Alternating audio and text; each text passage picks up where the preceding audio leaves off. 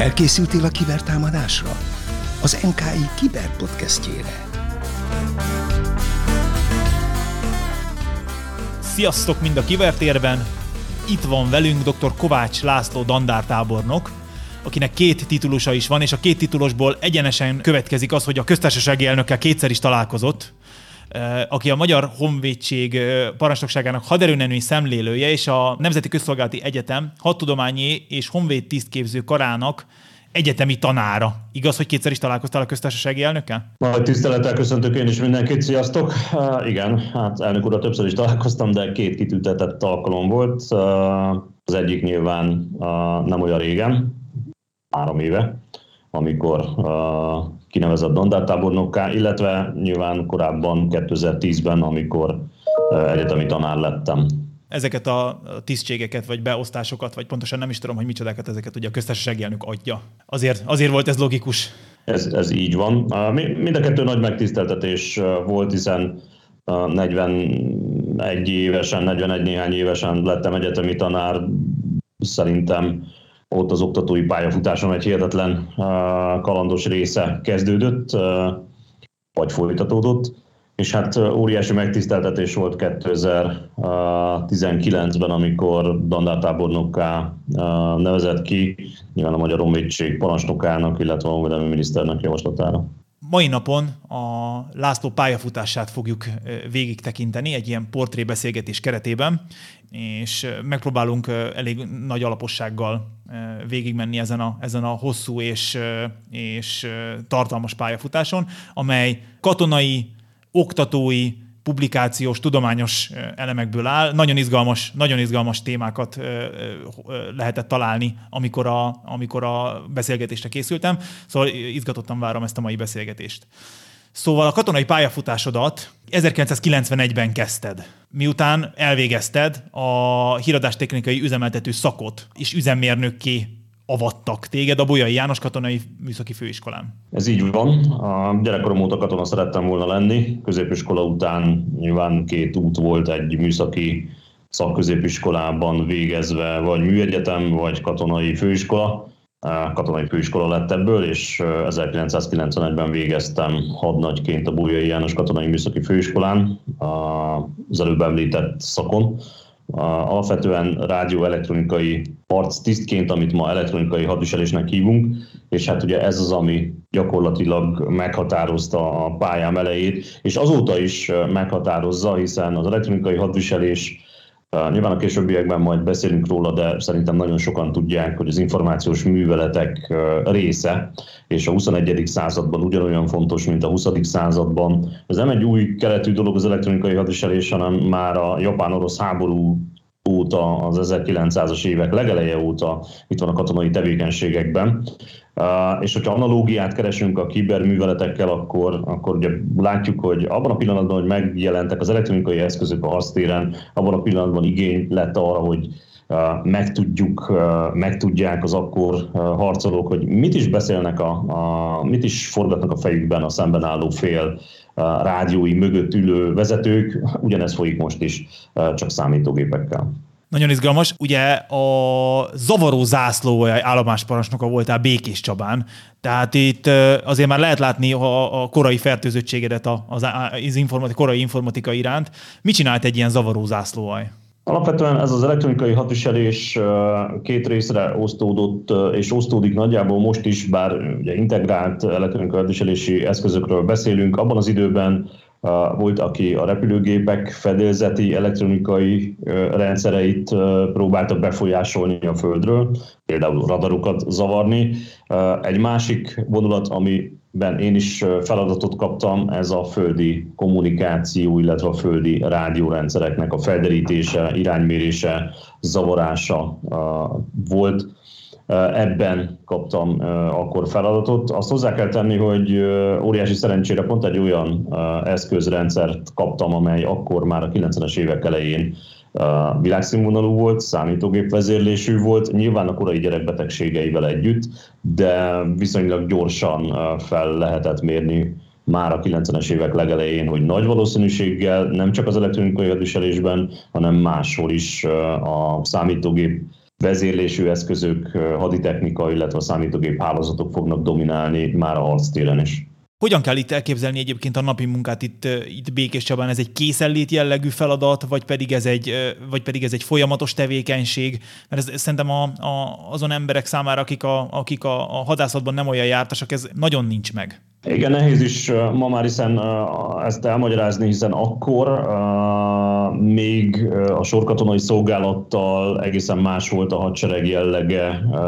Egy, a 90-es évek elején egy jóval nagyobb hadseregről beszélünk, már akkor kezdődött a hadsereg létszámának csökkentése, Viszont ahogy említettem, például ez a zászlóaj, ez a Békés Csabai zászlóaj rendkívül korszerű eszközökkel volt felszerelve. Itt alapvetően a felkészítés, képzés, kiképzés mindennapjait éltük. Nyilvánvalóan a sorkatonák felkészítésével együtt. Azért hozzá kell tenni, hogy ezek a sorkatonák nagyon sokszor középiskolát, egyetemet végzettek voltak pont a technika meghatározottsága miatt. Tehát olyan katonák kerültek oda a hivatásos állomány, az akkori tiszthelyettes tiszti állomány mellé, akik valamilyen elektronikai végzettséggel rendelkeztek, hiszen ezeknek az állomásoknak az üzemeltetése, azaz a szembenálló fél, vagy a potenciális szembenálló fél felderítése, lehallgatása és zavarása az igényelt természetesen előképzettséget, de akinek nem volt az ott menet közben az állomás kezelésével erre is szertett, hiszen akkor még az első időben másfél év volt a sorkatonai szolgálat,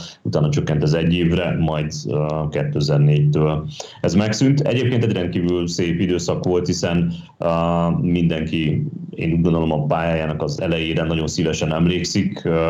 Hihetetlen jó csapat volt Békés Csabán, ráadásul ugye ezek az alakulatok, amelyek ilyen technikai jellegű alakulatok voltak, nagyon sok mérnököt, mérnöki ismeretet magába foglaló közösséget építettek, nyilván nem véletlenül, és rendkívül, rendkívül jó volt ott szolgálni, függetlenül attól, hogy milyen messze is van Budapesttől Békés Csaba. De hát ezek az idők azért egy idő után rendkívül gyorsan elteltek, azt kell mondani, hogy sajnos most már nagyjából értjük a, értjük a pályafutásodat, amit az előbb gyorsan végig szaladtunk, gyakorlatilag minden elemében, meg, az első állomás helye, de minden elemében megjelent. Megjelent a technika, megjelent az oktatás, a felkészítés, a tudás átadásának a, a szeretete, illetve annak a megtanulása, hogy hogyan kell a tudást átadni. Innentől kezdve azért tényleg egy viszonylag kikövezett útnak lehet a, a, így, így utólag, hogyha lehet így utólag okoskodni, hogy utólag mindenki nagyon okos, akkor azért lehet előre látni. Utána, ha nem csal a kis leírásom, akkor Kiskünyfél egy házára kerültél. Itt mi volt a feladat? Elektronikai harci ezred. Ez szintén borzasztó izgalmasan hangzik. Ugye akkor kezdődött a hadsereg átszervezése a 90-es évek elején, és hát ugye ez a Békés Csabai zászlóai költözése, Kiskunfél egyházára beleillett ebbe a tervbe, jó néhány alakulat összevonása történt meg, a rádiófelderítés és az elektronikai hadviselés korábban is rendkívül közel állt egymáshoz. Az akkori döntéshozók nagyjából előre látva a jövőt úgy döntöttek, hogy a rádióelektronikai harcot, az elektronikai hadviselést illetve a rádióelektronikai felderítést összevonják egy szervezeti egységbe. Itt ez egy viszonylag nagy szervezet volt Kiskunfél egyházán. Át minden nehézségével ellenére azt kell mondani, hogy ez is egy viszonylag szép időszak volt, egy, egy, egy olyan városba, amelynek katona hagyományai vannak, költözött maga az alakulat, illetve került összevonásra egy szombathelyi szintén zászlóvajjal, egy rádióelektronikai felderítő zászlóvajjal, és hát ott kellett az elektronikai hadviselés technikai fejlesztése mellett felkészíteni azt az állományt, aki nyilván a hadseregben ilyen feladatokat látott el, nem feltétlenül csak helyben, hanem az országon belül különböző helyeken, hiszen ez egy központi felkészítő, kiképző hely is volt, ez a Kiskunfél egyház, ahol kimondottan elektronikai hadviselési felkészítés folyt a különböző alakulatok számára. Én rendkívül pozitívan emlékszem Kiskunfélegyházára is, hiszen tíz évet töltöttem el Kiskunfélegyházán lakva, egy hihetetlen kellemes város,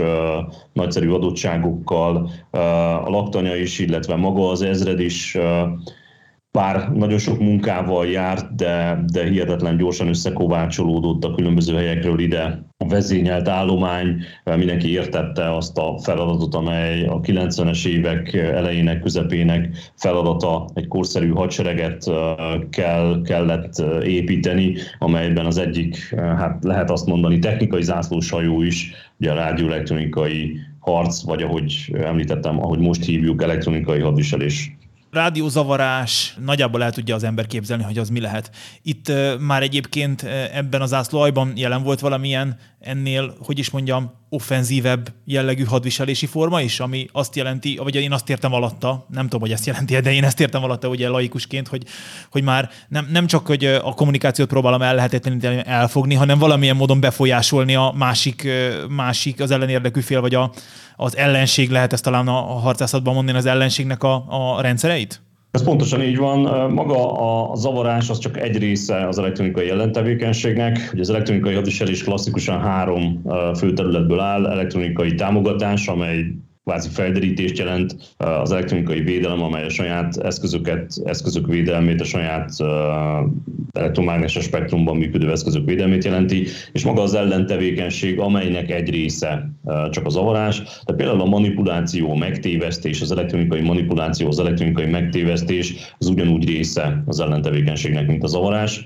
Uh, rendkívül szórakoztató szakma egyébként, bár úri ember ilyet nem csinál, de uh, lehallgatni valakit abban az időben, uh, az analóg eszközök idejében rendkívül szórakoztató volt, hát ha még lehetett befolyást is gyakorolni rá, egy egyszerű rádióüzenettel, manipulált rádióüzenettel nagyon sok, hát félig meddig vicces történetet fel lehet idézni hiszen azokon a gyakorlatokon, amelyeket végrehajtottunk, számos olyan félig meddig éles végrehajtás történt, amikor pont ezt a befolyásolást lehetett gyakorolni, hiszen voltak alájátszó erők, akik nem tudták, hogy ők alájátszanak egy egyszerű kommunikációs hálót kialakítva, végezték a napi feladataikat, de ebben bizony nagyon nagy hatékonysággal be lehetett avatkozni, nem csak zavarással, hanem, hanem bizony hamis információk átadásával, és csak utalnék arra, hogy a 21. század sem hoz semmi mást, csak a kibertérben ugyanezt, tehát ez már jóval korábban megjelent. Szoktuk azt mondani, hogy semmi új nincs a nap alatt, csak új dimenzióban.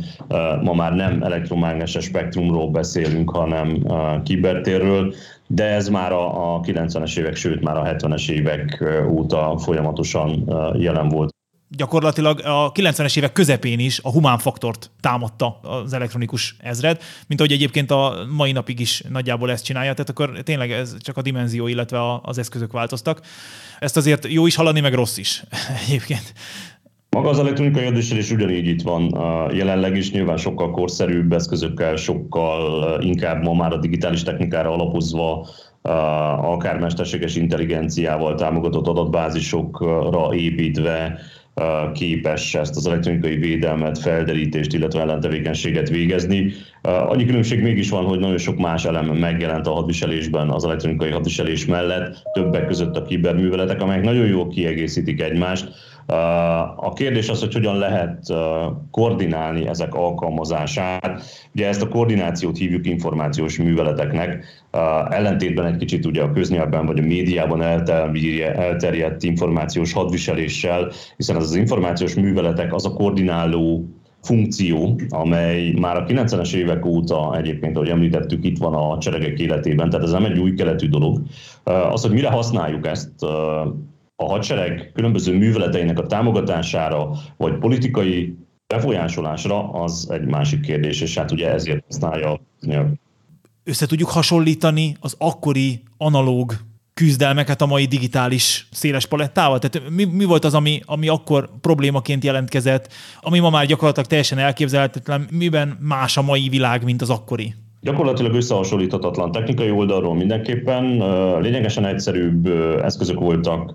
Nem mondom, hogy sokkal könnyebb volt átlátni az akkori analóg eszközöket, illetve azoknak az alkalmazását, de akkor egy mérnök tiszt gyakorlatilag meg tudta javítani azokat az eszközöket, amelyek a rendelkezésére álltak. Ez is volt a feladat egyébként a képzés során nagyon sokszor a katonai főiskolákon, hogy olyan uh, tudás birtokába kerüljön az a tiszt, aki elvégezte a katonai főiskolát, hogy részben különböző javításokat meg tudjon tenni az eszközökön, ne csak a harcászati részét, ne csak a, a műveletek alkalmazását értse, hanem a technikához is értsen. Ma ez, ez közel sincs így, hiszen olyan gyakorlatilag számítógépeket használ már a kommunikáció is, hiszen szoftverrádiókat használ a kommunikáció, különböző olyan modulációs módokat, amelyek digitális technológia révén jönnek, vagy digitális technika révén jönnek létre, vagy akár a, a kiberműveletekben használt eszközök, azok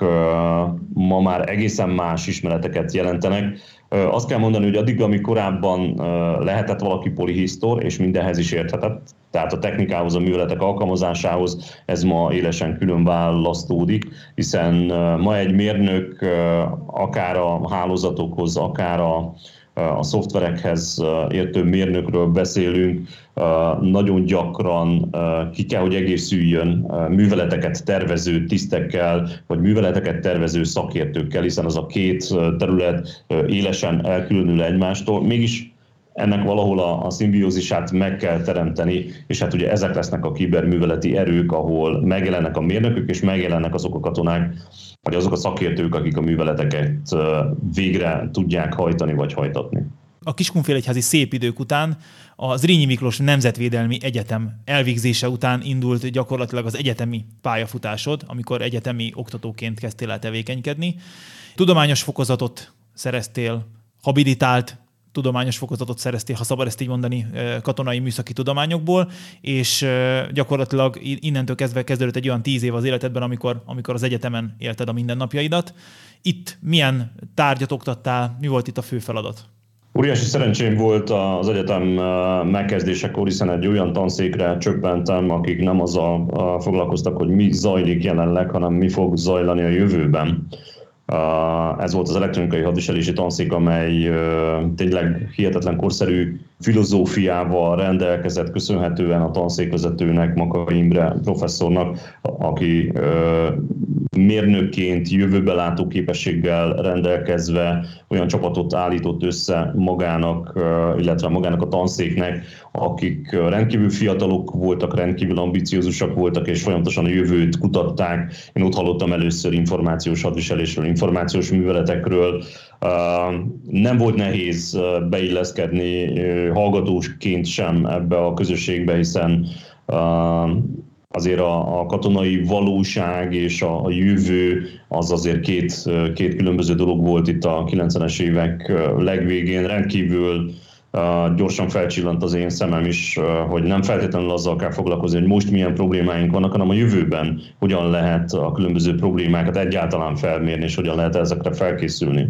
És hát itt kezdődött nem csak az elektronikai hadviselés, hanem már az információs műveletek, és a, alapvetően a kollégák kutatásainak hatására a, a kibertéri műveletek, a, a számítógép hálózati műveletek iránti érdeklődés, illetve az, hogy ezt hogyan is lehet használni egyrészt a, katonai tevékenységek támogatására, másrészt hogyan lehet a későbbiekben akár ezt az ország védelme érdekében felhasználni.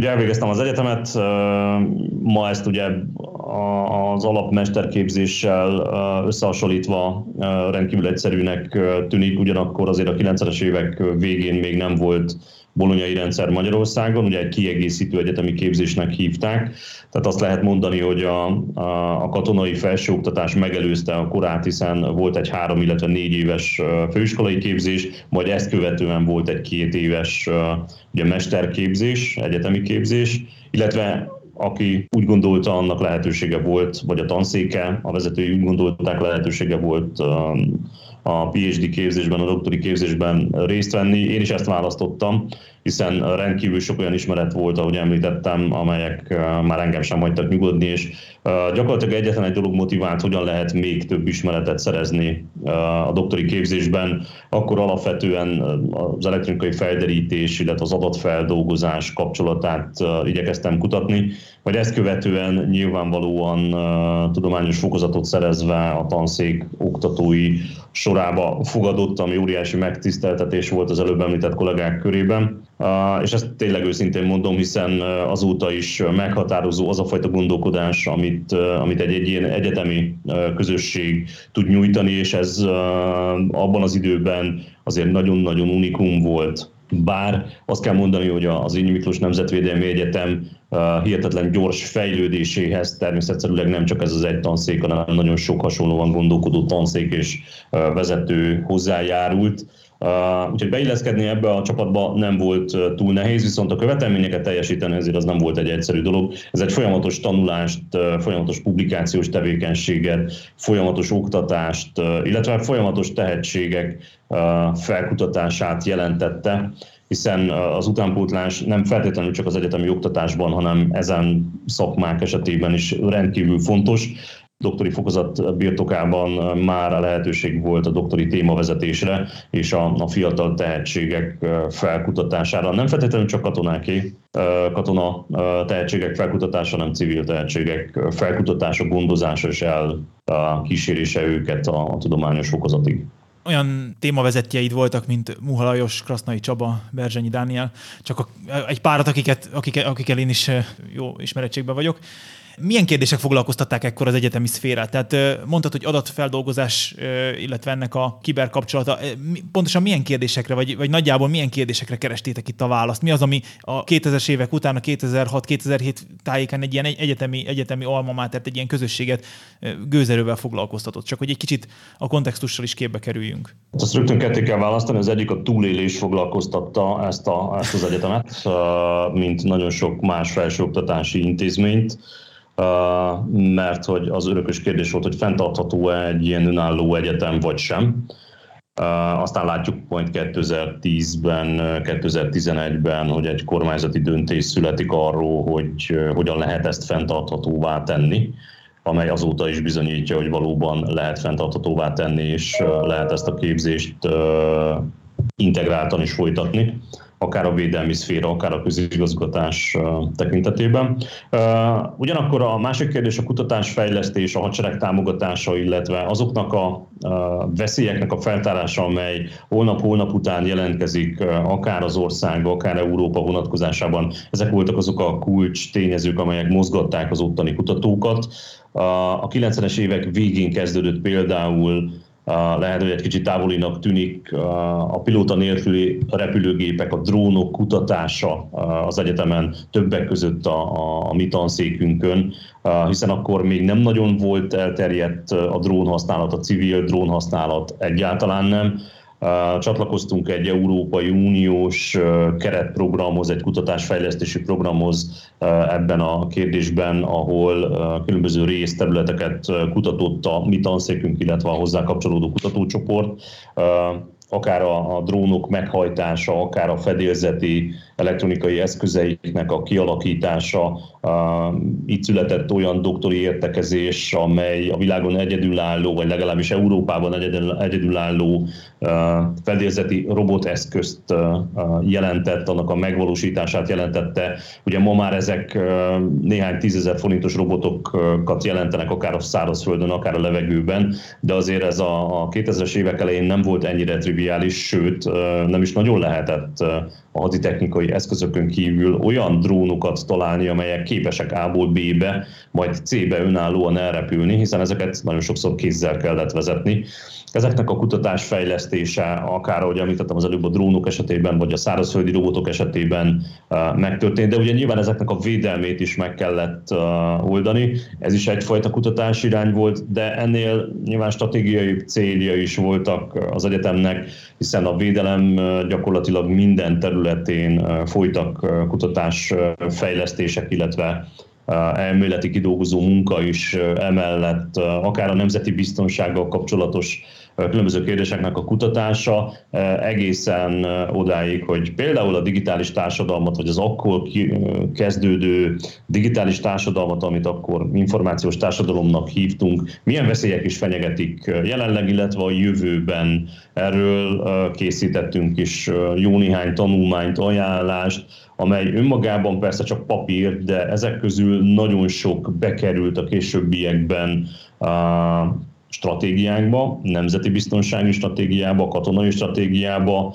kiberstratégiába, hiszen már akkor pedzegettük akár az elektronikus közigazgatás veszélyforrásait feltérképezve azokat a kihívásokat, amikkel egyébként most is minden nap szembesülünk, illetve számos olyan, olyan fizikai biztonságot meghatározó kutatás volt, amely nyilván a nemzetvédelem vagy a, a nemzetbiztonság különböző aspektusait próbálta körbejárni.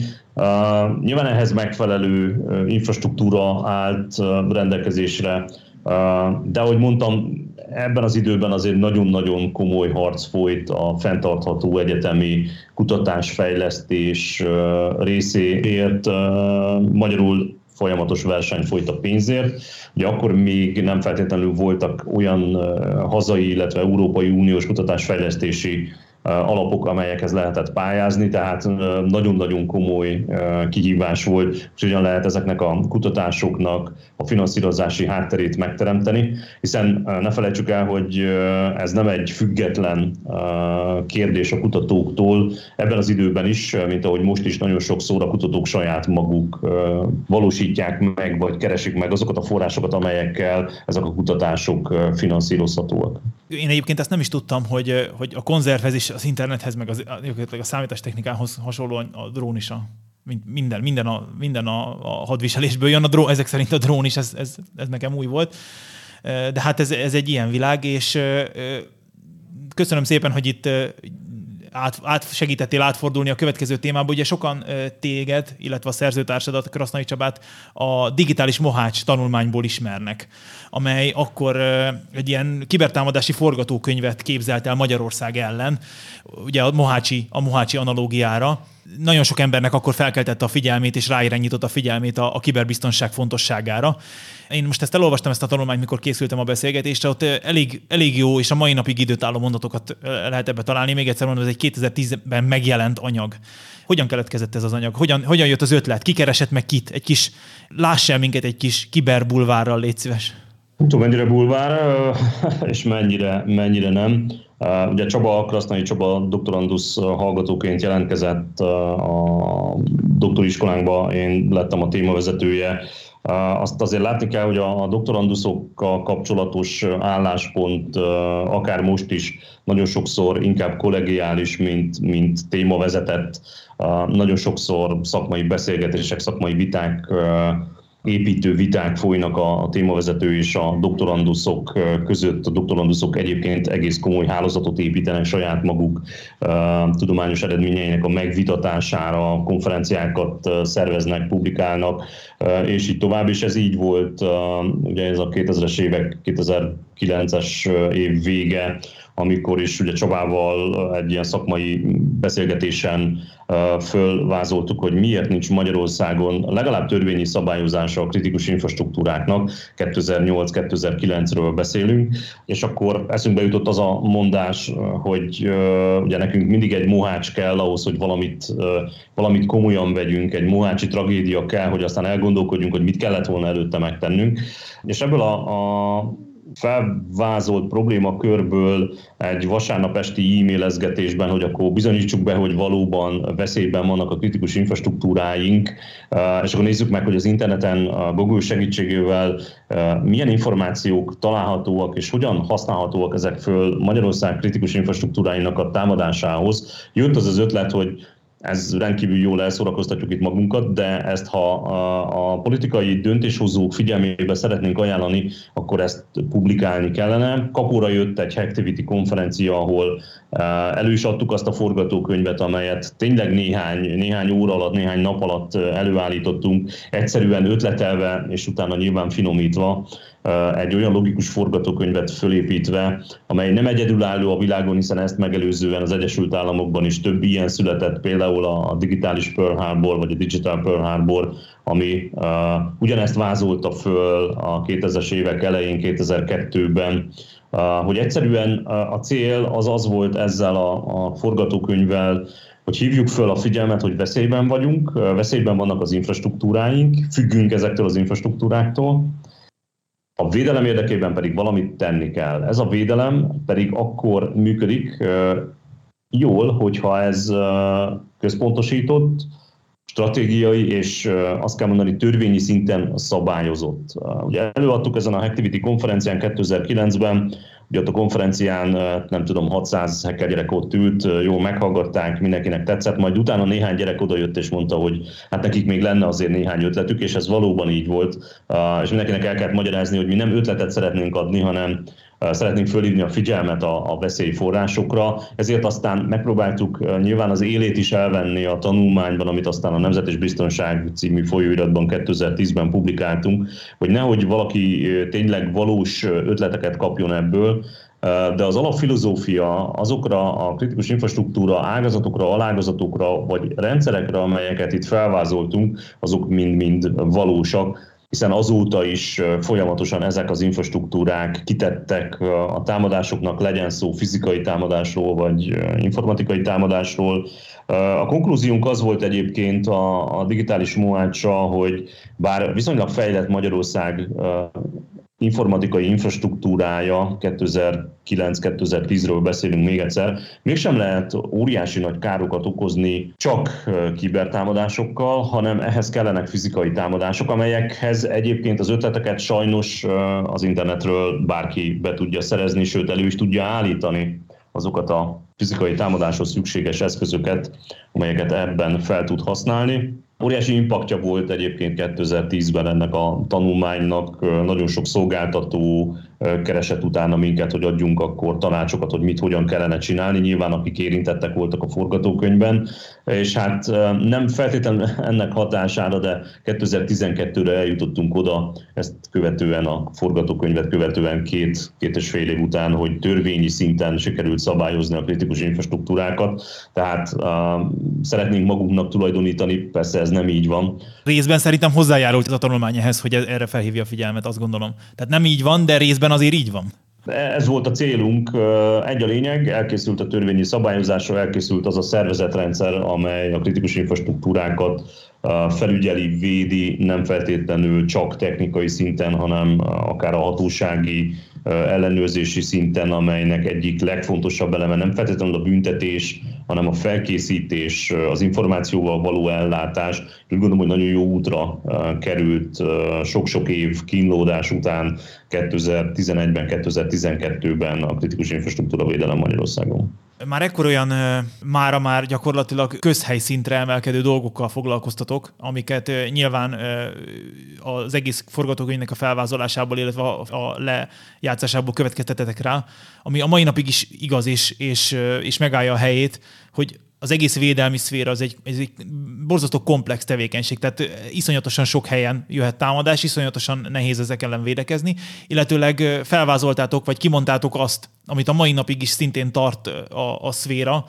hogy koordináció nélkül nincsen védekezési lehetőség. Nekem ez a két végső konklúzió az, ami, ami iránymutatás volt ebből a digitális mohásból, és azért ebben azért történtek lépések, azt gondolom, hogy most már koordináció is van, illetve komplex tevékenységként is tekintenek nem csak Magyarországon, hanem az egész világon erre a kiberbiztonság dologra. Ez abszolút így van, ahogy haladunk előre az időben, ez egyre inkább így van. Ugye mi azt a, azt a szenáriót vázoltuk föl, azt a forgatókönyvet vázoltuk föl, hogy rendben van, hogy egy-egy támadás ér akár fizikai, kibertámadás ér egy-egy infrastruktúrát, de mi történik akkor, hogyha egyszerre egy nagyon jó forgatókönyv mentén történik, logikusan egymás hatásait kihasználva a támadás, amely nem támadás sorozat, hanem maga a támadás. Ki fogja ezt felismerni? X, Y helyen történik különböző támadás, honnan lesz információja az üzemeltetőnek arról, hogy mást is megtámadtak, azon kívül, hogy fölhívja a nem tudom kicsodát, mert még egymást sem biztos, hogy mindig ismerik, vagy ismerjük. Ez, ez egy óriási változás következett be ezen a területen hazánkban, ez egy nagyon pozitív változás.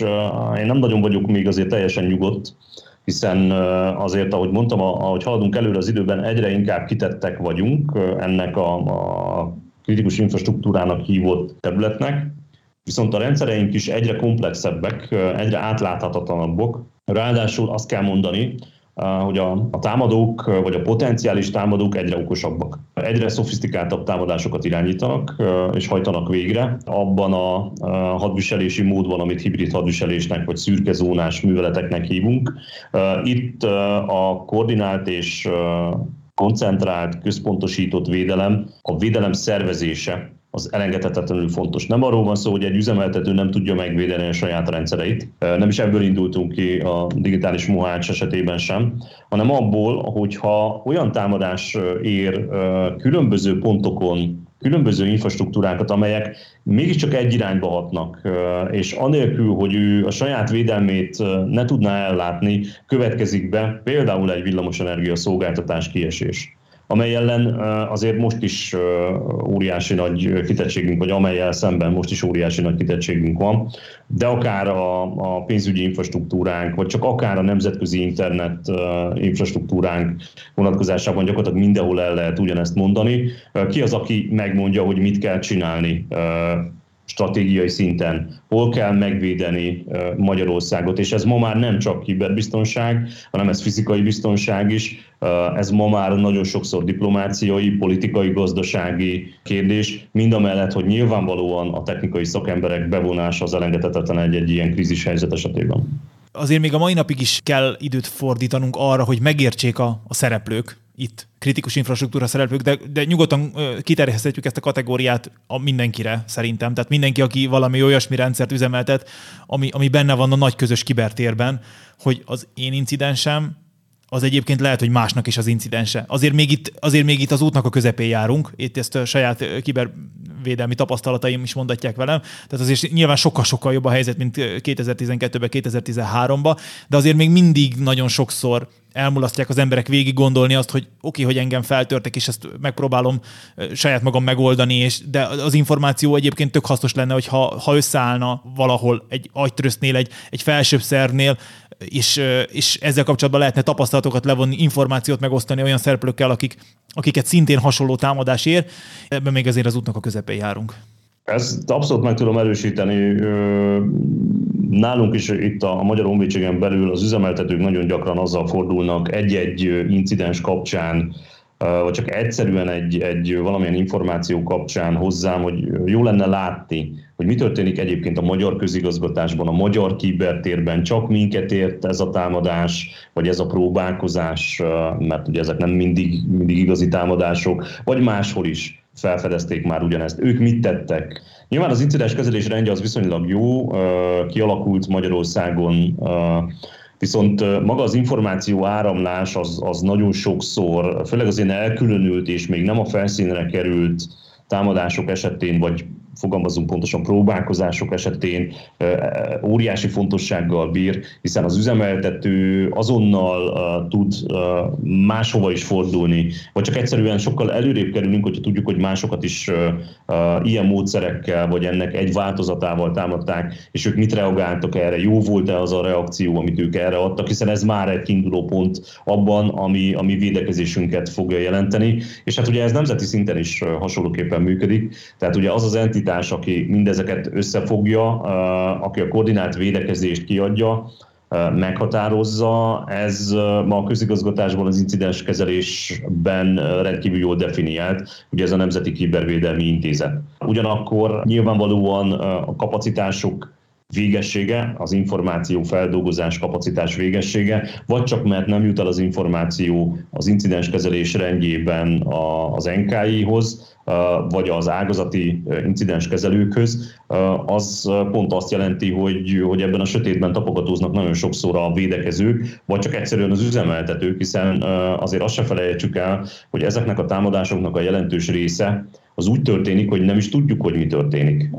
Ezt kár lenne letagadni vagy eltagadni. Naivitás lenne azt mondani, hogy minden támadásról azonnal tudjuk, hogy ez támadás. Ugye nagyon sokszor előadásokon is el kell mondanom, amikor a támadások elleni védekezést valaki megkérdezi, hogy miért nem így zajlik, vagy úgy zajlik, azt kell mondani, hogy Hát azért a támadások nem úgy zajlanak, hogy jön egy nagy képernyő, hogy most te meg vagy támadva, hanem annak a felderítése, egyáltalán észlelése, hogy itt valami a rendes üzemmenettől eltérő történik, az nagyon sokszor nem is annyira trivialitás, e, és most nem csak az APT csoportok támadásáról beszélek, hanem úgy önmagában e, egy-egy kibertámadás ma már e, sokkal-sokkal szofisztikáltabb lehet, mint ahogy azonnal rámondjuk azt, hogy, hogy ez húha, minket most jól megtámadtak IBTV, NIS irányelv, ugye az Európai Uniós szabályozás, majd most a készülő NIS 2 irányelv is egyébként a, az információ megosztás fontosságára, illetve annak a formalizálására tolja a hangsúlyt, illetve a csirtet erősíti, ahogy az IBTV is fejlődött, ugye folyamatosan erősített a, a nemzeti csírt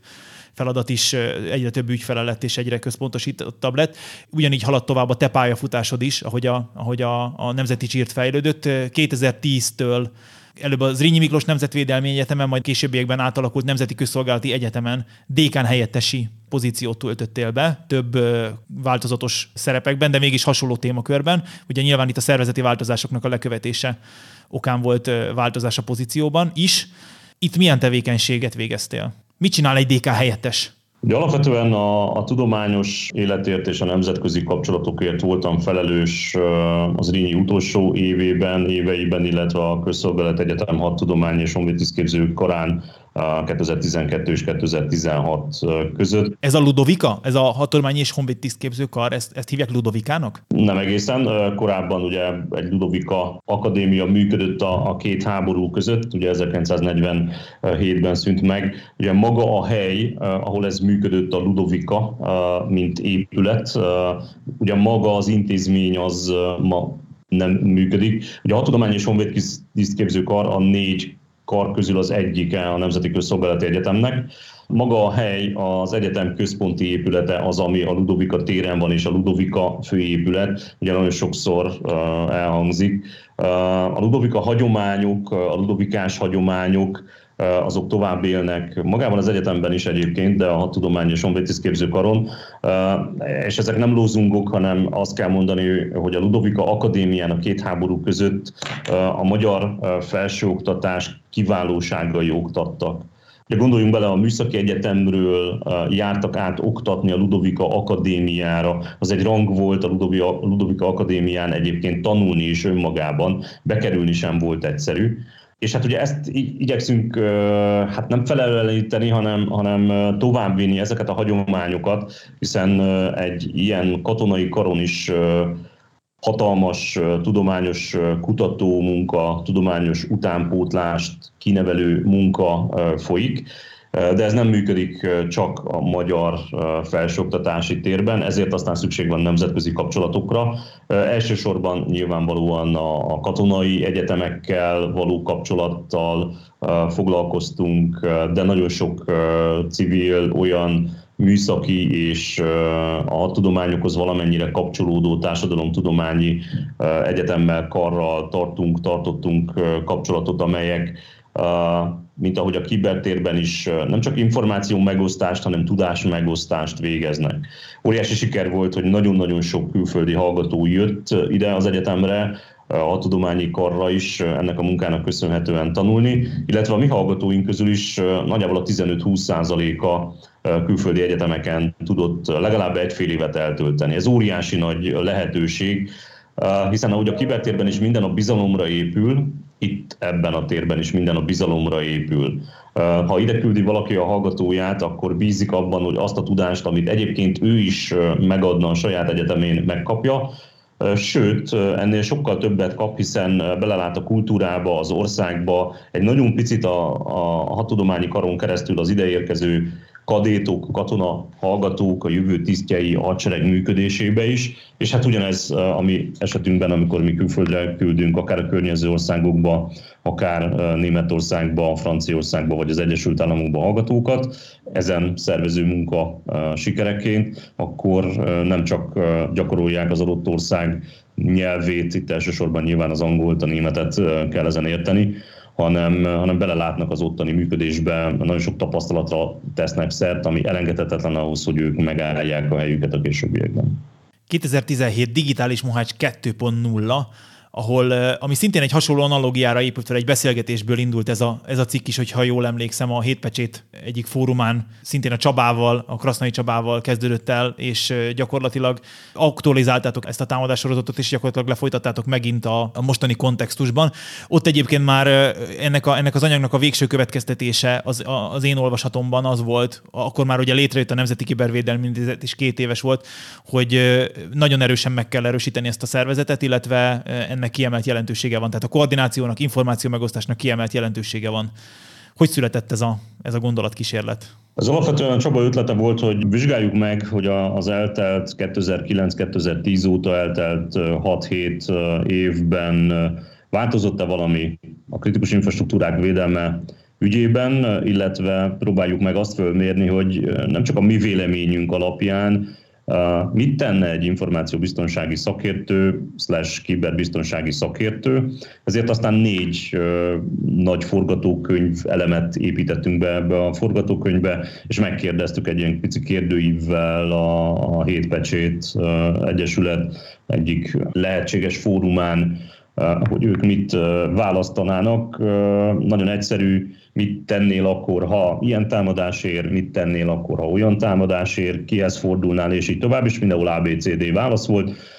Ezeket összegeztük, elég sok válasz visszaérkezett, hogyha jól emlékszem, ez egy ilyen, ilyen 7-7-8 százas nagyságrendben érkeztek vissza válaszok, és hát azt a következtetést kellett leszűrnünk, hogy alapjaiban változott meg a biztonsággal foglalkozó szakemberek véleménye magáról a kiberbiztonságról, tehát már nem egy ilyen futurisztikus, majd egyszer csak bekövetkezhet valami mohács történetről beszélünk, hanem mindenki reális veszélynek tekintette már 2017-ben is azt, hogy meg fogják támadni, az, hogy kárt szenvedhet az adott szervezet, és ez teljesen egy közigazgatás vagy gazdasági szereplő kiberbiztonsági szakértője. És a, a legfontosabb következtetés, amit te is említettél, hogy már akkor látszott a, a kibervédelmi intézet, vagy annak az entitásnak a, a szerepe, akihez bizalommal lehet fordulni, mert hogy a válaszadók jelentős része azt mondta minden egyes elem esetében, hogy a kibervédelmi intézethez fordulna, és bíznak benne, hogy ők meg fogják tudni oldani azt a problémát, ami elsősorban itt nyilván a mi felvetésünkben a kibertérből érkező támadások kezelését jelenti. Erre a Kibervédelmi Intézet belső életét ismerve azt tudom mondani, hogy bárcsak tudnánk segíteni. Sok olyan eset van, amikor azt veszük észre, hogy, hogy megtörténtek a dolgok, és, és gyakorlatilag a sajtóból előbb értesülünk, hogy egy, egy szervezetnek van egy, van egy incidense, mint, mint hogy ők maguk ezt egyébként a segítséget megkérnék, vagy az információt eljutatnánk hozzánk. Tehát az, információs meg, az információ megosztás fontossága az tényleg kiemelt jelentőségű lenne, de hát ezt az információ megosztást ezt ugye embereknek kell, hogy működtessék, és nagyon, ez nagyon jó, hogy, hogy az emberek odáig eljutottak, és ezt be is vallották nektek, hogy, hogy egyébként ők szívesen felvennék a kapcsolatot a Nemzeti Kibervédelmi Intézettel, de azért még, azért még mindig van ezzel kapcsolatban egy, egy olyan, hogy ezt tehetnék, hogy is mondjam, intenzívebben, magasabb, magasabb amplitúdóval, bár tényleg iszonyatosan sokat fejlődött ebben a magyar szféra, mert még a 2013 óta vagyok én is a Nemzeti Kibervédelmi Intézetnél, illetve az elődjénél, Korábban a, az incidenseknek kb. a 10%-a volt az, amit bejelentettek hozzánk, és nem mi magunk vettük valamilyen módon észre. Ez azért most már 50-60 százalék, tehát ez azért most már kiemelt, kiemelt jelentőségű, és úgy tudott 50-60 százalékra felmenni, hogy azért a, a Nemzeti Kibervédelmi Intézet is saját észlelőképességet épített ki, észlelőképességeket, hanipotokat, központosított IDS, tehát azért mi is próbálunk megfejlődni a korral, és még így is tudunk, tudjuk azt mondani, hogy hogy azért most már ebben javult a helyzet, de még azért mindig, mindig befutnak egy-egy ilyen, mostanában is volt egy ilyen nagy sajtóhír, és hát mi is ott, a, mi is, a, mi is az internetről olvastuk el, hogy megtámadtak valakit, hát ez ilyen. Tehát, hogyha nem szóltok, akkor nem tudunk segíteni. Ez, ez abszolút így van. Erre utaltam, amikor azt mondtam, hogy haladunk előre az időben, egyre komplexebbek lesznek a támadások is. Egyre szofisztikáltabbak lesznek a támadások, ráadásul nem csak a közigazgatás ellen, hanem gyakorlatilag minden ellen, ami, ami informatikát tartalmaz, vagy egyszerű számítógépet tartalmaz, legyen ez állampolgár, legyen ez bank, legyen ez egy közigazgatási szervezet, ezzel együtt kell élni, rendkívül gyors ütemben kell fölvenni nekünk a védelem oldalán dolgozóknak a fordulatot, ami rendkívül komplex kell, hogy legyen a stratégiától kezdődően egészen a technikai védelem hogy említetted az early warning, vagy akár a honeypotok, ha kell, egy picit erőszakos telepítésével, beszerelésével, vagy elmagyarázása, hogy ez egyáltalán mire jó, mert ugye azért ezek nagyon sokszor még mindig bizalmatlanul tekintendő dolgok, a szervezetek nem mindig tekintenek erre a legnagyobb bizalomra, bizalommal, én úgy látom egyébként egyetlen egy mondatban reagálva erre, hogy azért van elmozdulás van, határozottan. Stratégiai szinten is, technikai szinten is Így van. elindult az új nemzeti kiberbiztonsági stratégia megalkotása, én bízom benne, hogy ez hamarosan el is készül, de hogyha mást nem tekintünk, a nemzeti biztonsági stratégiánk, tudom, hogy ezek nem technikai szintű kérdések, de valahol, valahol itt kezdődik az, ami majd a technikában le fog csapódni.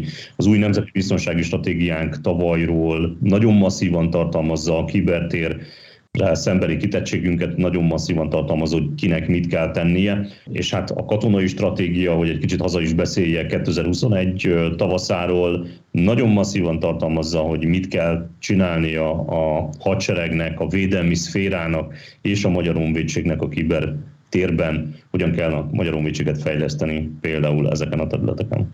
2018 végén, 2019 elején megint jelenésed volt a Sándor Palotában, ahol is a Magyar Honvédség parancsnokságának kiberhaderőnemi szemlélője lettél.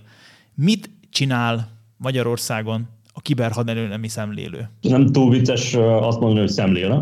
Van egy nagy székem, beleülök, hátradőlök és szemlélem, hogy mi történik, osztom az észt. Egy nagyon szép kard van a fejed fölött. Hát ugye ezek a, a hozzátartozó dolgok egy katona életéhez, az vannak kitüntetései, vannak különböző relikviái, amelyeket különböző helyeken szerez, és akkor ezekkel szeret legalább saját maga előtt tetszelegni, hiszen kiteszi a falra, és mindenki megcsodálja őket. A, maga a szemlélő struktúra az nem idegen a Magyar Honvédségtől, hiszen a, a két háború között működtek szemlélők, egyébként a német hadseregben, a Bundeswehrben most is működnek szemlélők, és nagyon kevés ideig bár, de a rendszerváltás után a 90-es évek elején működött szemlélőség. Az alapvető feladata és az alapvető filozófia a szemlélőségek létrejötte mögött az, hogy a különböző haderőnemek esetében a szemlélők mondják meg, hogy milyen lesz a jövő. Ezt a jövőt stratégiai szinten hogyan lehet kezelni. Ugye nyilván amiről idáig beszéltünk, az mind-mind valahol a jövővel volt kapcsolatos. Lehet, hogy ezért is esett rám a választás. Ez egy óriási nagy megtiszteltetés volt, hiszen az akadémiai szférából, az egyetemi oktatásból kellett azt mondanom, egy nagyon picit visszajönni a valóságba, vagy a való világba, hiszen az egy teljesen más terület, még akkor is, hogyha nyilván katona voltam folyamatosan, mint a, a Magyar Honvédség.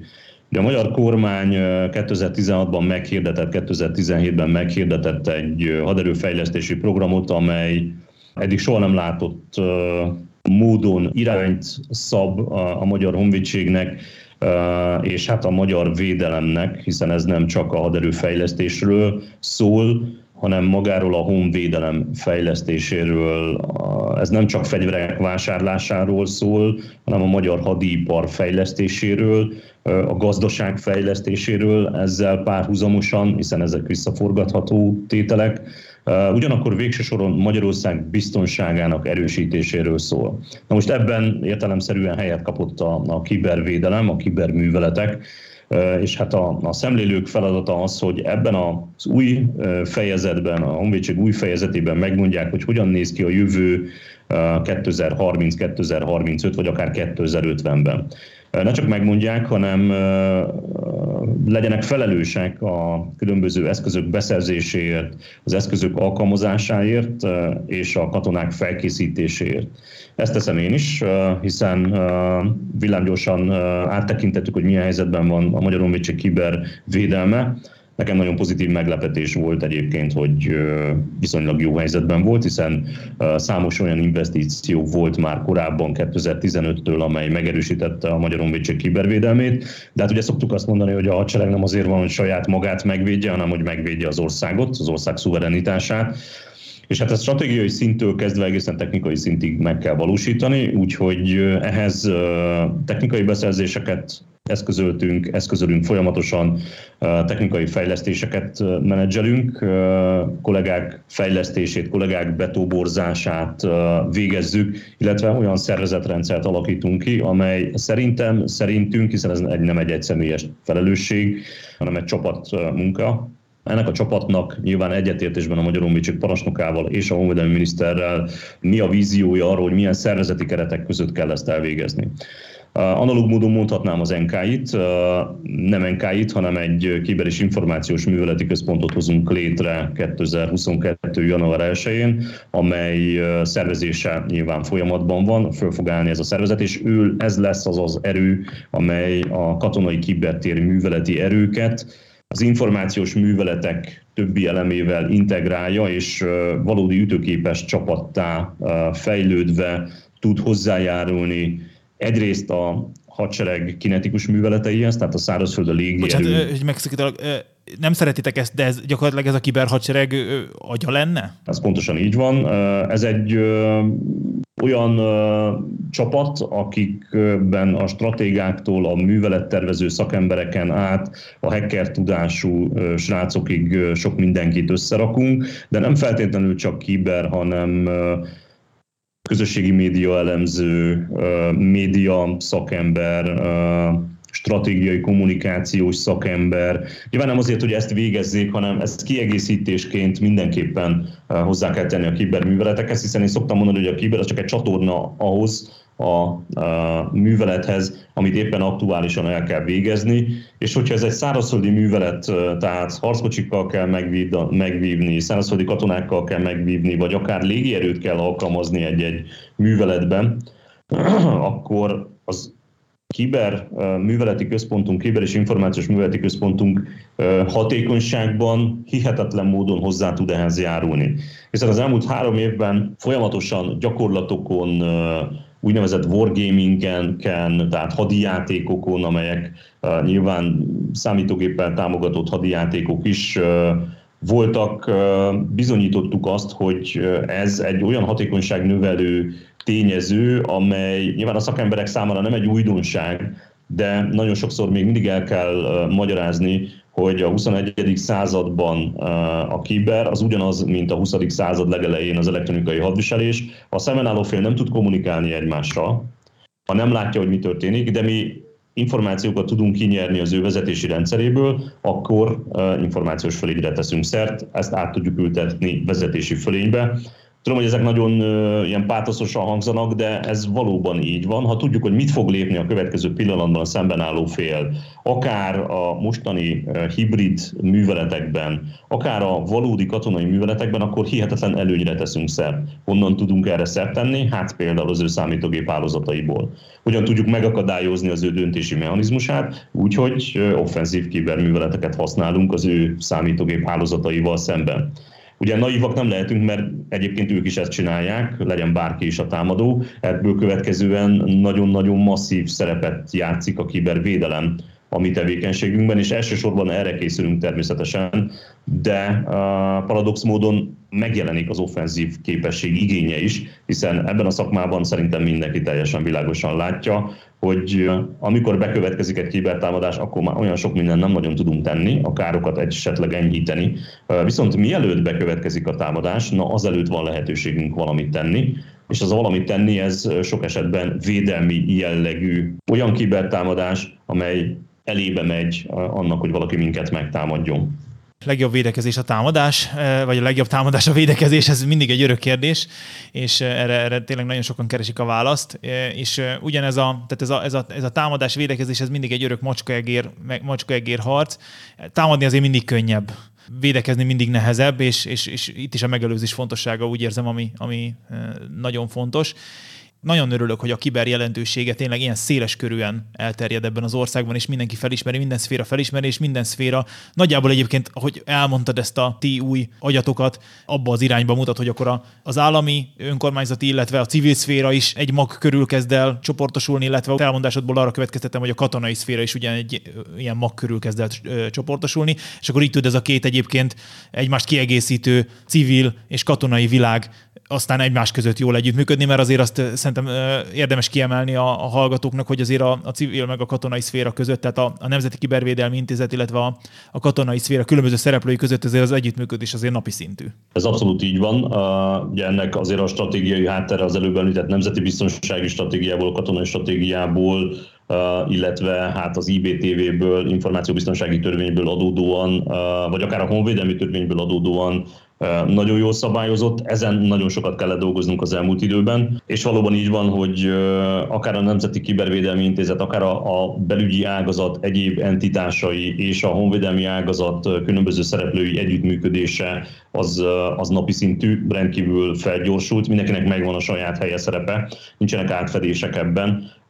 Egyetlen egy mondat erről, a hadsereg feladata, a Magyar Honvédség feladata az nyilvánvalóan nem feltétlenül a békeidejű a békeidős kiberműveletek végzése, hanem felkészülés a különleges jogrendi helyzetre, hiszen a különleges jogrendi helyzetben lesz majd szerepe a Magyar Honvédségnek, akár a kinetikus, tehát a, katonai, valódi katonai feladatok támogatásában, akár az ország kibervédelmének megerősítésében. Ezeket folyamatosan egyeztettük az elmúlt időben a, a belügyi ágazat entitásaival, az incidenskezelés, amit említettem, nyilván békeidős feladat, ennek megvan a honvédelmi ágazaton belüli megfelelő szerepe, jogszabályokban rögzített szerepe, hiszen az ágazat, a honvédelmi ágazat incidens kezelésért főfelelős ez a Katonai Nemzetbiztonsági Szolgálat. Ugye ott van egy, hát hívjuk ezt Milcertnek központ, akik ellátják ezt a feladatot, de természetszerűleg a Magyar Honvédségnek is megvan a saját csirtje, aki a saját rendszereit felügyeli, illetve hát a többi honvédelmi szervezet békeidejűs incidenseit kezeli. Ugye amiről én beszéltem, hogy különleges jogrendi helyzetben kerül, kerülhet alkalmazásra a kibertérben a Magyar Honvédség, ez ennél egy kicsit magasabb szintű problémakör, akkor, amikor Magyarországot meg kell védeni, illetve eléri már azt a szintet a, a súlyos kibertámadások esetén a helyzet, hogy a hadsereget kell erre a feladatra igénybe venni. Ugye a probléma nem csak nálunk, hanem minden országban a kettő között van hiszen itt nincs egy kapcsoló, hogy most különleges jogrendi helyzet van, és most azonnal kezdjetek el valamit dolgozni, hanem folyamatosan együttműködve a, akár az NKI-val, akár a más szereplőkkel kell készülni, felkészülni, információkat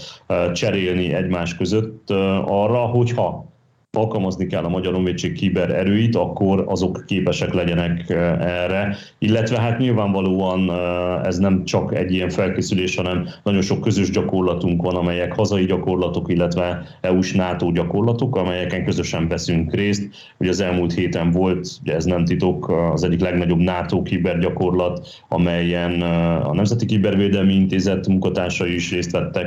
A múlt héten volt a HUNEX, a magyar kibergyakorlat, ahol a, a kritikus infrastruktúra szereplőket gyakorlatoztattuk. Ez így van, nagyon sok olyan, olyan gyakorlat van, nem feltétlenül csak a színfalak mögött, de hát nem mindig nyilvánosak ezek a gyakorlatok természetszerűleg, amelyek a szakemberek felkészülését, és nem utolsó sorban, sőt elsősorban együttműködését hivatottak gyakoroltatni javítani, és ez még egyszer nem csak nemzeti szinten, hanem nemzetközi szinten is folyik, hiszen az előbb említett NATO, EU-s vagy akár V4-es gyakorlatok azok mind-mind ezt a célt szolgálják.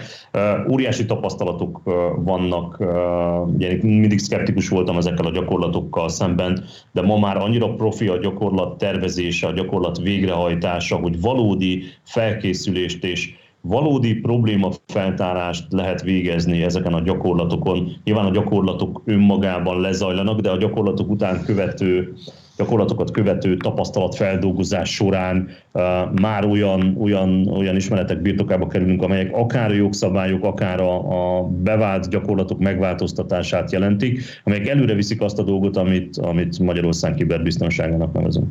Így van, egyetértek ezzel az utolsó mondatottal, hogy a gyakorlaton saját magunkat tesszük próbára, illetve az, a gyakorlatnak az igazi része az, amikor a, a gyakorlat tapasztalatait beépítjük a napi életbe. És akkor a mai napi életünkbe építsük be a szokásos kiber toposzokat a, a beszélgetésünk végére. Ugye van két szokásunk, az egyik, hogy az előző vendég hagyományoz egy kérdést.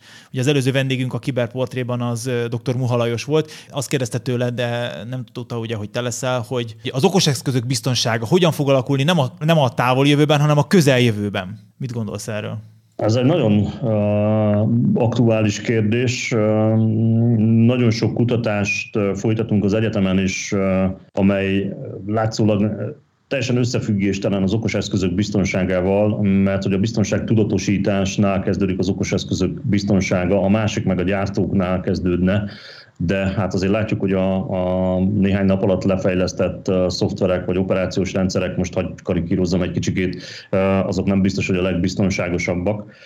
Én úgy gondolom, hogy ez az egyik legnagyobb kihívás pont amiatt, amit én is említettem, hogy haladunk előre az időben, egyre több ilyen eszközünk van, és hogyha most az okos eszközöket egy picit tovább gondoljuk, és önvezető járműveinkre, vagy a félig meddig önvezető járműveinkre gondolunk, vagy akár egy okos városra, vagy akár az okos otthonunkra gondolunk, ez egy hatalmas kihívás, amelyet egy egyszerű állampolgár önmagában nem fog tudni megoldani. Ez nekünk, akik a biztonságról gondolkodunk, az egyik feladatunk, hogy egyrészt felhívjuk a gyártók figyelmét, nem csak a saját eszközeinek a biztonsága megteremtése mennyire fontos, hanem hogyha ezt rendszerbe kapcsoljuk, hálózatba kapcsoljuk, akkor hol vannak azok a pontok, utalok a digitális mohásra, hogy önmagában egy-egy eszköznek a kiesése, egy-egy rendszernek a kiesése nem okoz problémát, viszont hogyha valaki megtalálja a kulcspontot, a legfontosabb pontot, és azt támadja, azt üti meg katonai szaknyelven szólva, akkor az benőteti az egész rendszert. Tehát a rendszer szintű gondolkodás az okos eszközök biztonságában az elengedhetetlenül fontos. Én úgy gondolom, hogy azoknak a standardeknek, amelyek egyébként léteznek, a végrehajtása, betartása, betartatása, hiszen egy common criteria szerintem mindenki számára ismerős, aki ebben a szakmában mozog, az pont azt a célt szolgálta már 20 évvel ezelőtt is, hogy a gyártók legalább tudják besorolni a saját rendszereik biztonságát, tudjanak gondolkodni erről. Ugye a Krasznai Csabát említettük, pont ebből írt a doktori értekezését, hogyan lehet biztonságos szoftverfejlesztést végrehajtani, mondjuk egy common criteria adaptáción keresztül. Tehát az elméleti tudás, az elméleti gondolkodásunk az, az részben már megvan ehhez, az okos eszközök biztonságához, Mégis ez is, ahogy egyre több ilyen eszközt használunk, egyre komplexebbé válik, viszont nincs időnk várni. Nincs időnk várni, hiszen már az óvodában, és ezt, ezt én nagyon komolyan gondolom, már az óvodában el kell kezdeni az okos eszközök biztonságos használatát oktatni. Nem elsősorban a gyerekek számára, hanem a pedagógusok számára. Mert a pedagógus fogja megmutatni akár a szülőnek, akár a gyereknek, hogy ezt hogyan lehet példaszerűen használni, mit lehet és mit nem lehet használni. Nagyon röviden, abszolút jogos Lajos kérdése. Óriási kihívás, viszont ebben a kérdésben vannak már olyan jó gyakorlatok, amiket tudunk követni. Még egyszer egyik a technikai fejlesztés oldalára, követelménytámasztás, a másik pedig a biztonság tudatosítás. Legyünk tudatában annak, hogy mit teszünk ezekkel az okos eszközökkel. Neked is megvan az a lehetőség, hogy a következő vendégünknek egy hasonló kérdést feltegyél. Nagyon egyszerű a kérdés, amivel nap mint nap szembesülök én is.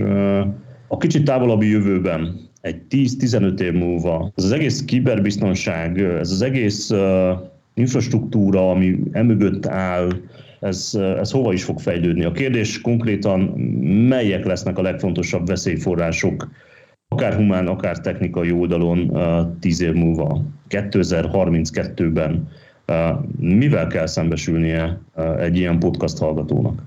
Fú, ez egy, ez akár egy egész adást is megérő téma lenne. Köszönöm szépen a kérdést. Az élet nagy IT-biztonsági kérdései, amit mindenkitől meg szoktunk kérdezni, és egyébként nagyon fontos dolog. Mi az a tényleg a legfontosabb dolog, amit egy ember megtehet az IT-biztonságért? Tehát egy, egy, egy átlagos ember.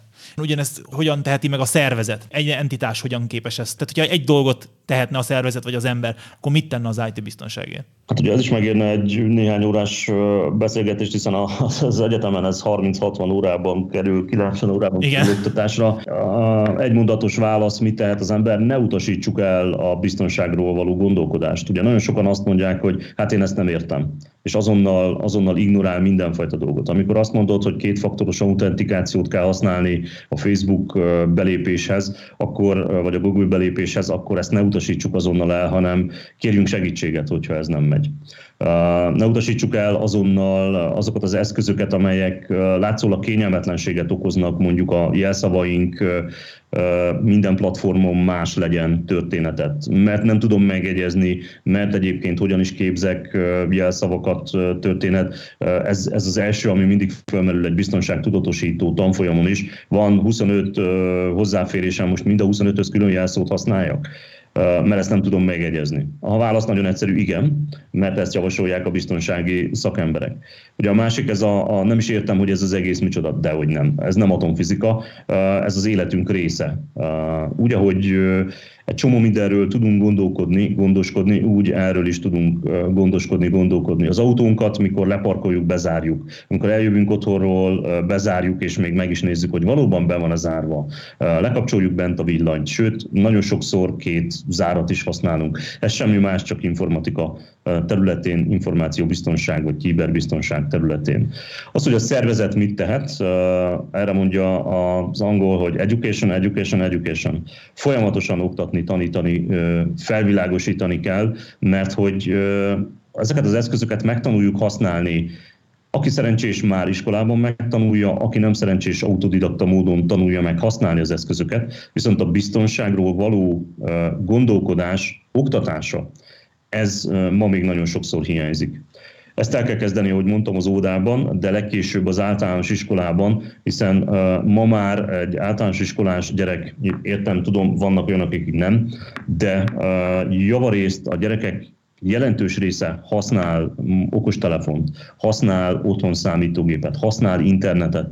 A biztonság, legalapvetőbb kérdéseit már a kisiskolás korban legkésőbb el kell kezdeni oktatni. Ráadásul ez egyfajta biztonságpercepciót is fog jelenteni a számára, hogy hogyan gondolkodjon a biztonságról. Hiszen ha ma megkérdezek egy 16-18 éves gyereket, hogy miért is veszélyes mindent is megosztani magáról, akkor erre nem nagyon tud választ adni. És amikor fel, elkezdett felsorolni, hogy ez miért is probléma, nem csak a későbbi munkakeresésével kapcsolatban, hanem mert hogy kitette saját magát akár ártó szándéknak, akkor, akkor jó esetben ezen elgondolkodik. De hogyha ezt még egyszer nem ilyen üldözési mánia szinten, de, de szépen lassan a kisiskolás korban elmagyarázzuk a gyerekeknek, elmagyarázzuk azoknak a biztonsági rendszereknek a működését, vagy a filozófiáját, mint például a kétfaktoros autentikáció, hogy miért is jelent ez egyfajta biztonságot, ha nem is száz százalékot, akkor lehet, hogy közelebb kerülünk a megoldáshoz, mint hogyha soha az életben nem, vagy csak egyszerű felugró kis bannerban vagy ablakban tájékoztatjuk erről, hogy hát jó lenne, hogyha ezt is használnám sokszor kerülsz kapcsolatba fiatalokkal az oktatási tevékenységet során, ez gyakorlatilag az egész életedet végig kísérte, hogy, hogy a feltörekvő generációk pályafutását egyengedted, gondolatait hallgattad, próbáltál neki segíteni, kiteljesedni. Egy fiatalt mi győz meg arról, hogy a kiberbiztonságot választott szakmájának, hivatásának? Gyakorlatilag ez most már hivatásnak tekinthető. Például a digitális Mohács forgatókönyv, mert hogyha az, az valódi, valódi inputot keletkeztet az adott kollégában, vagy leendő kollégában, vagy elgondolkodik azon, hogy, hogy ez, ez valósággá válhat, és ő, ő hajlandó tenni, és annak érdekében, hogy ez mégse következzen be, akkor, akkor már nyert ügyünk van. Egyébként ugye ebben a szakmában ugye picit outsiderként azt kell mondanom, hogy az elhivatottság az rendkívül fontos, hiszen itt is nyilvánvalóan más területen is a, folyamatos tanulás az, az elengedhetetlen. Nem csak a technológia, technika fejlődése miatt, hanem pont az újabb és újabb kihívások megjelenése miatt ez egy, ez egy elköteleződést, egy elhivatottságot jelent, hiszen, hogyha megnézzük a, a biztonsági szakemberek jelentős részét, azon kívül, hogy ez egy nagyon jó fizető szakma is lehet, azon kívül gyakorlatilag a túlnyomó többsége az elhivatottságból, a biztonság iránti elköteleződésből választja ezt a szakmát, és ez korfüggetlen, ez a, a 60 éves, 70 éves biztonsági szakember és a most pályára készülő mérnök informatikus 18 éves hallgatóra ugyanúgy jellemző lehet. Tehát elhivatottság, a biztonság iránti tenni akarás, szerintem ezek azok a kérdések, amelyek motiválók lehetnek, de hogyha konkrét technikai motivációra van szó, akkor ez már most is, és a jövőben is az egyik legjobban fizető szakma lehet a különböző helyeken. Úgyhogy érdemes ezt választani a 24 órás PHP vagy Java reszelés helyett, mert hogy itt valódi kihívásokkal állhat szembe az ember, és ugye ez egy óriási nagy dolog egyébként. Nekem nagyon-nagyon pozitív meglepetés volt fiatalokkal beszélgetve, hogy ti miért is szeretnétek ezen a pályán mozogni. Nagyon sokan azt mondják, hogy mert itt naponta találkoznak olyan kihívásokkal, amelyek más munkakörben, akár ezen a területen, tehát akár a kiber, akár az informatika területén mozogva nem érik, vagy nem így érik én a 24 órás PHP és Java reszelés világából érkeztem hozzánk, de amikor elkezdtem ezzel a dologgal foglalkozni, és egyébként ez tovább folytatódott most is, én, én úgy éreztem, mint a Harry Potterben magamat, hogy, hogy így varázsolok. Tehát, hogy, hogy így olyan dolgokat tudok csinálni, hogy így mondok egy varázségét, és azt csinálja, amit, amit én mondtam neki, és egy nagy dolog csinálja azt, amit mondok neki. Azért ez is egy nagyon izgalmas dolog, és akkor a, és akkor a Java reszelgetésből egyébként, hogyha azt valaki abban a monotóniába, abban a monotóniába szeretne kiesni, akkor tényleg ez egy, ez egy nagyon jó váltás lehet egy, egy kiberbiztonság, mert ezért a programozói tudás egyébként egy jó alap. Le is lehet, az is egy jó alap lehet arra, hogy valaki jó kiberbiztonsági szakember legyen. Nagyon szépen köszönöm a beszélgetést, és hogy elvállaltad ezt, és beszélgettél velünk, és megosztottad a gondolatainkat, illetve végigmehettünk a te pályafutásodon. Őszintén remélem, hogy a 2022-ben felálló új szervezetrendszer még hatékonyabbá és még jobbá fogja tudni tenni a katonai kiberműveleteket. Eléritek azokat a céljaitokat, amiket kitűztetek magatok elé. Nagy célok, de nem lehetetlenek. Nagyon szépen köszönöm a meghívást, a lehetőséget. Én ugyanilyen sikereket kívánok nektek. Hallgatva a podcastot, én egy valódi úttörő munkának tartom az elejétől kezdve.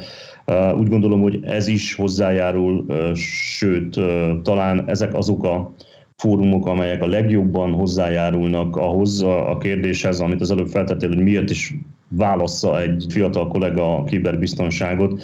Ne értsetek félre, de ez a PHP Java reszelés, ez egy idő után én biztos vagyok benne, hogy túlnyomó többségben már nem elégíti ki a szakértőket. Igen. Viszont itt ezen a területen naponta szembesülnek olyan kihívásokkal, amelyek egyszerű algoritmusokkal, egyszerű ciklusokkal már nem biztos, hogy kezelhetőek. Itt mindenki próbára tudja tenni a kreativitását. Többek között egy ilyen podcast ötletével vagy felvetésével sikerrel, amihez gratulálok, és nagy megtiszteltetés volt ismét itt lenni. Köszönöm szépen! Köszönjük szépen, nem maradt más hátra, mint az elbúcsúzás. Hackermentes szép napot kíván mindenkinek a kibertérből. Dr. Kovács László és én Tamás, pecseljetek sokat! Köszönöm szépen még egyszer a lehetőséget. Mindenkinek szakmai kihívásokban teli, én is támadás és hackermentes jövőt kívánva. Köszönöm figyelmeteket!